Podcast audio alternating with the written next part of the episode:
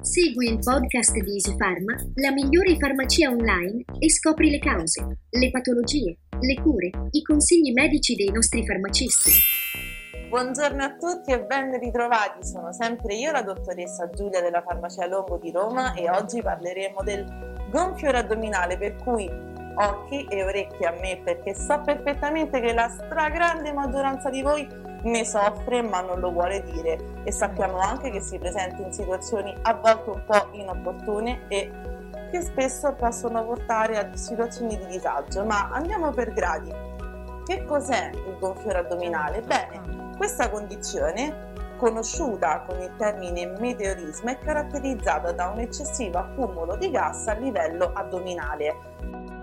I sintomi con cui si manifesta infatti sono un'eccessiva sensazione di pesantezza sempre localizzata a livello addominale oppure eh, meteorismo quindi bisogno di eliminare i gas in eccesso presenti nel nostro corpo ma ne può risentire anche la nostra abitudine intestinale e quindi portare a stisi. Ma quali sono le cause che eh, provocano il meteorismo? Possono essere più semplicemente delle cattive abitudini alimentari, quindi l'eccessivo consumo di eh, bevande gassate oppure semplicemente di lieviti, oppure possono essere delle cause un po' più importanti come per esempio le allergie al lattosio o altri eh, elementi alimenti presenti nei cibi oppure può essere semplicemente anche legata ad un'attività fisica carente per cui dalle cause passiamo a quelli che possono essere i rimedi. Innanzitutto possiamo eh, masticare più lentamente perché non l'ho detto prima, ma anche la masticazione è fondamentale per evitare di inglobare un eccessivo quantitativo di aria durante i pasti, come per esempio il pranzo o la cena.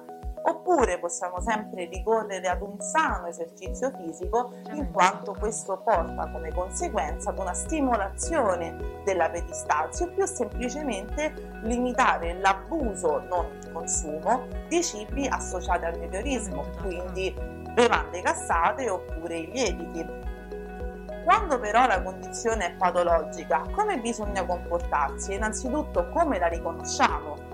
Beh, sicuramente dobbiamo prestare attenzione alle nostre abitudini intestinali perché un cambio repentino di quest'ultimo devono rappresentare per noi un campanello d'allarme. Oppure quando riscontriamo per esempio del sangue nelle feci. Ecco, in queste situazioni purtroppo non possiamo ricorrere a rimedi che andremo a vedere a breve, ma dobbiamo per forza consultare uno specialista mentre quando una condizione non è patologica, come possiamo aiutarci? Possiamo ricorrere a degli integratori a base per esempio di probiotici come bifidobbatteri animali e acidofili, perché a volte il meteorismo può essere legato a fenomeni anche di disbiosi, oppure più semplicemente quando si tratta della sindrome del colon irritabile, conosciuta con l'acronimo IPS, possiamo ricorrere sempre ad integratori a base però di finocchio oppure di menta piperita vita che oltre a favorire l'eliminazione dei gas hanno una capacità di regolarizzare il nostro transito intestinale.